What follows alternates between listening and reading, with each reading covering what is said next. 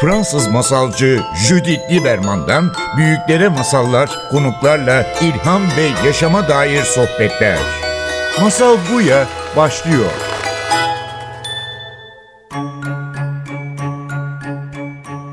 Masal Buya'ya hoş geldiniz. Bugün stüdyoda klinik psikolog Pınar Şakiroğlu Yılmaz'la beraberiz. Pınar hoş geldin. Hoş buldum. Ve bugün direkt bir masala girelim. O masalı beraber dinleyelim ve ondan sonra seninle bu masal hakkında konuşmak isterim.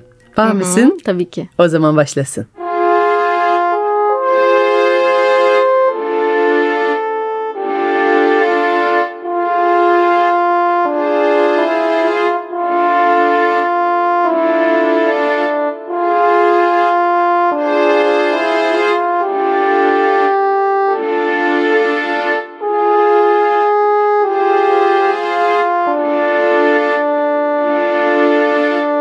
Kara bulut korkusuz bir savaşçıydı. Krok dağlarının dik kayalıklarının arasında saklanmış taş bir kalede klanıyla birlikte yaşıyordu. Kartallar gibi en yüksek zirveye yuva kurmuşken yaşamları ne ile sürdüklerini soracaksınız. Yolculuğu yağmalayıp vadideki çiftliklerinden sığır, koyun ve mahsul çalarlardı. Peşlerinde olan çoktu. Hatta kara bulutun kellesi için kral tarafından yüksek bir ödül konulmuştu. Hiçbir şey fayda etmiyordu. Ne kadar yakından takip edilseler de daima kurtuluyorlar. Kayaların arasında yok oluyorlardı. Nereye yaşadıklarını ya da oraya nasıl geldiklerini kimse bilmiyordu. Adlarına şarkılar yazılıyor. Şahiler kara bulutun erişilmeyen, görülmeyen, canlı bir gizem olduğundan, bir kartal gibi havada uçarken görüldüğünden bahsediyordu. Geceleri taş kalede koyun pişirdikleri büyük şöminenin yanında kara bulut adamlarıyla birlikte sık sık korkusuzluğunu, gücünü öven bu şarkıları söylettiriyordu. Kendi efsanesine bayılıyordu. Bu şarkıların hiçbirinde bahsedilmeyen şey, kimse bilmediğinden Kara Bulut'un bir yardımcısı olduğuydu. Karısı. Güzel Aynur, alışılmadık bir hüneri sahipti. Elleri ışıktandı. Parmaklarının açtığında oradan güçlü bir ışık akar ve onun dilediği yere kadar ulaşırdı. Parmakların uçlarından akan ışığın ışınlarını örebilirdi bile. Kocası kaleden ayrılıp dışarı hırsızlık yapmaya çıktığı gecelerde kalenin en yüksek kulesinin tepesindeki odadan dönüşünü dört gözle beklerdi. Onu görünce parmaklarını açıp ona ışığıyla öyle bir yol çizerdi ki bu ışıktan rehbere sahip olmayan bütün düşmanlarını izlerini kaybedip karanlıkta kayboluyordu. Ozanların şarkılarında anılmadığı gibi tuhaf bir biçimde taş kalenin duvarların arasında da bahsi geçmezdi. Her zaferden sonra büyük salonda su gibi akan şarap, şarkı ve dans eşliğinde bir kutlama olurdu. Cesaretli lideri, korkusuz kahramana, saklı kalenin kralinin cömertliğine kaderler kaldırılır. Ama asla onların sarp sığınaklarına geri dönmelerine kılavuz olan işik elleri kaldırılmazdı. Uzun süre boyunca bu durum Aynur'u rahatsız etmemişti. Sevgili kocasının yüzündeki neşeyi görmek onu memnun etmeyi yetiyordu. Zafer'in ona getirdiği parıltı. Kocasını ona ve hünerine değer verdiğinden emindi. Ancak zaman içinde onun desteğinden neden hiç bahsedilmediğini merak etmeye başlamıştı. Bir gece kocasının peşine düşmüş olan askerleri yollarını kaybettirecek bir yol yaratmak için tüm yeteğini ortaya koyduğu özellikle zor bir dönüşüm ardından ziyafet masasında kocası kaderini kaldırarak dedi ki onlar her zaman kaybediyor ve ben hep kazanıyorum. Çünkü onlar muhtaç ve zayıf. Benimse hiçbir şey ihtiyacım yok. Hiç kimseye ihtiyacım yok. Kaya gibi bir adamım, ada gibi. İşte benim gücümün kaynağı. Bu tam da Aynur'un bardağını doldurmaya yetecek su damlasıydı. Aynur kocasına dönerek sordu. Sevgilim, peki ya bana? Karanlıkların içinden eve dönmen için benim rehberliğime ihtiyacın yok mu? Suların üzerinden bir ışık köprüsünü örmeme ihtiyaç duymuyor musun? Senin zaferlerin üzerinde biraz daha olsa hakkım yok mu? Tavrının saldırgan olmasından ürkerek durdu. Ama sözle yalnızca kahkaha ve alayla karşılandı. Neden sen benim zaferlerim için ihtibar görecekmişsin? At üstünde dışarı çıkan sen misin? Hırsızlık yapan, peşindeki askerleri izini kaybettirmek için rüzgar gibi ata binen sen misin? Hayır. Hiçbir risk almadan evinde oturuyorsun. Bense orayı yalnız gidiyorum. Zafer tümüyle benimdir. Kendini kandırma. Savaşları kazandıran cesarettir. Risk almaktır. Senin o küçük işik oyunları değil. Şu andan itibaren ellerini kendini sakla. Sana ihtiyacım yok. Sonra zafer kimin göreceksin.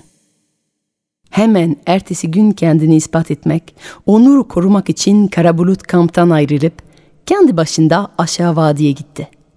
Köy köy tek bir çiftliğe yanaşamadan dolanıp durdu.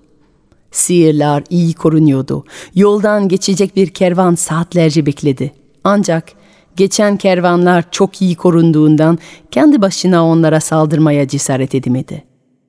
Nihayet yollarda geçen üç günden sonra eli boş dönmemek için bir ahırdan birkaç koyun çalma teşebbüsünde bulundu. Ama fark edilerek daha ahırın kapısını bile açamadan bekçiler onu kovaladı. Böylece evin yolunu tutarak kayalık kanyonların içinden öfkeli nehri kadar geldi. Orada karısının onu izlediğini bildiği kuleye bakarak bir süre durdu. Sadece istemesinin, tek bir ricasının ellerini açıp onun için köprüyü örmesine yeteceğini biliyordu. Ama bu ona ihtiyacı olduğunu kabul etmesi anlamına geleceğinden atıyla azgın sulara atladı. Kulenin tepesinde karısı onu izliyordu. Nehrin öbür tarafta tekrar belirmesini bekledi. Bekledi. Bekledi. Ama kara bulut bir türlü gelmedi.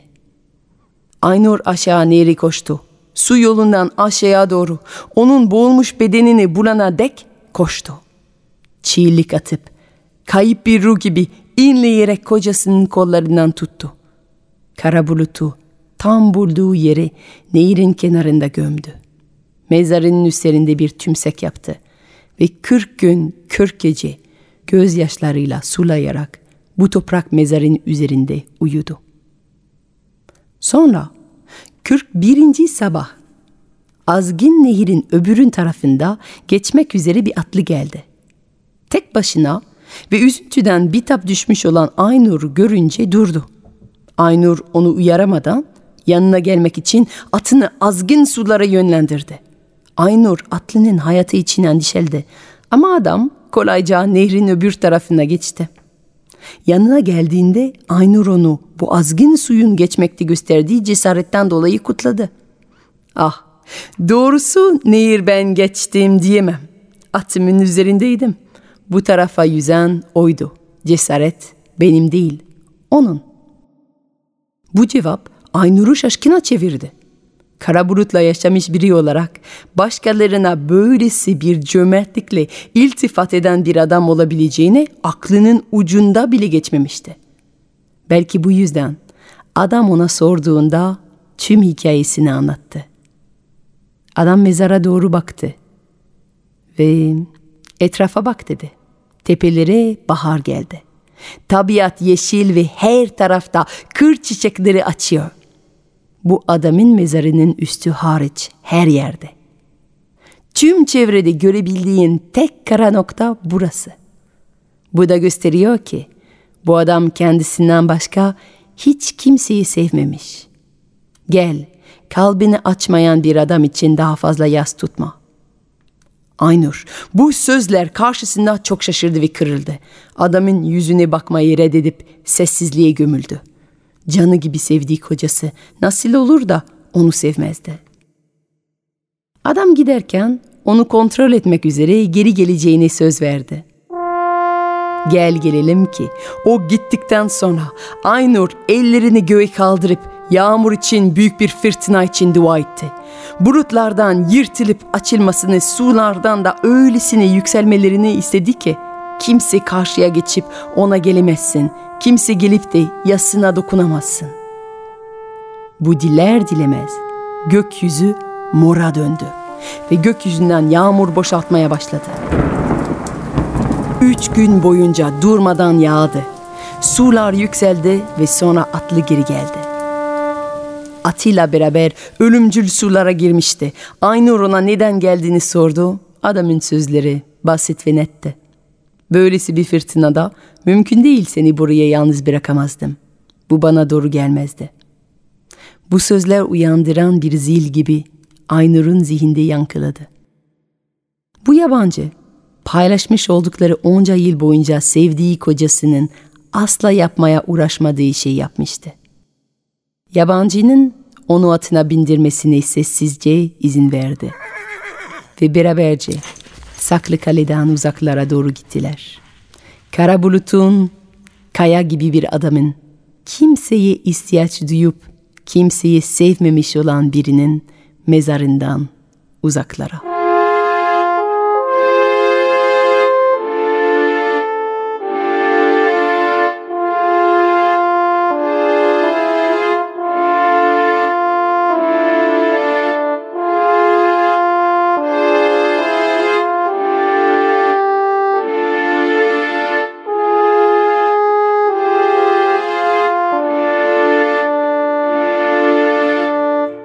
Pınar bu masal beraber dinledik. Ben bu çok ilginç ve çok güzel bir masal. Ben onu çok seviyorum. Bana bir sürü şeyler söylüyor. Ama acaba sana bir psikolog olarak yani bu kulakla dinlediğin zaman bu, bu masal ne diyor? Ne hatırlatıyor? Hangi alt konuları değiyor aslında? İlişkiden de bahsediyor. Yani ne duyuyorsun sen dinlerken? E, Valla benim ilk duyduğum şey genel bakacak olursak ilişkilerde biz ne alıp ne veriyoruz. E, neyi almaya ihtiyacımız var ve buna ne kadar izin veriyoruz e, gibi bir şey. Şimdi ilişkilerde biz beslenip büyüyoruz, gelişiyoruz e, ve bize e, iyi geliyor. Dolayısıyla burada Aynur var. Hani karakterlerden bir tanesi. Çok mutlu bir şekilde kocasına yardım ediyor. Takdir beklemiyor önce ama sonra bir fark ediyor. Bir dakika ben neden takdir edilmiyorum? İhtiyacına sahip çıkıp soruyor. Burada kocası aslında yardım almakla ilgili bir zorluk yaşıyor masalda. Biz buna hani klinik gözden nasıl bakabiliriz? Demek ki onun için yardım almak, yardım istemek, yani güçsüz olmak tırnak içinde bir hani tabu. Böyle olmak kesinlikle istemiyor. Buraya şöyle bakabiliriz. Yani neden istemiyor olabilir? Ne oluyor da bu kadar zor onun için ki masalda maalesef hani onu trajik bir şekilde hani ölümüne bile yol açıyor bu isteyememesi. Evet yani yardım istemektense hayatını riske atmaya tercih ediyor. Yeter ki ben de zayıflık yok, ben de ihtiyaç yok, ben yalnız durabilen bir insan olayım. Yani orada biraz böyle bir sorunlu bir kişilik görüyoruz değil mi? Yani şöyle ki biz çocukluğumuzdan itibaren kişiliğimizi e, oluşturuyoruz katman katman. Dolayısıyla bu kişiye bakınca şunu belki varsayabiliriz. Çocukluğunda neler aldı, neler biriktirdi, e, güçlü olmak, güçsüz olmak kavramlarıyla ilgili çünkü demek ki onun için güçsüz olmak bir değersizlik, bir başarısızlık, yardım istemek onun için çok e, zor bir şey. E, Peki eksik. masal dışında değil mi yani e, çok görülen bir durum değil mi? İnsanlar yardım istemekte bazen gerçekten zorlanıyor. Yani kendini yardım istemektense riske atan insanlar çok. Değil mi? Hı hı hı. Evet kesinlikle. E, şöyle bir açıklama yapabiliriz. Biz e, doğuştan aslında her iki özelliğe de sahip duyuyoruz. Bunu her şey için düşünebiliriz. Güçlü olmak, güçsüz olmak gibi.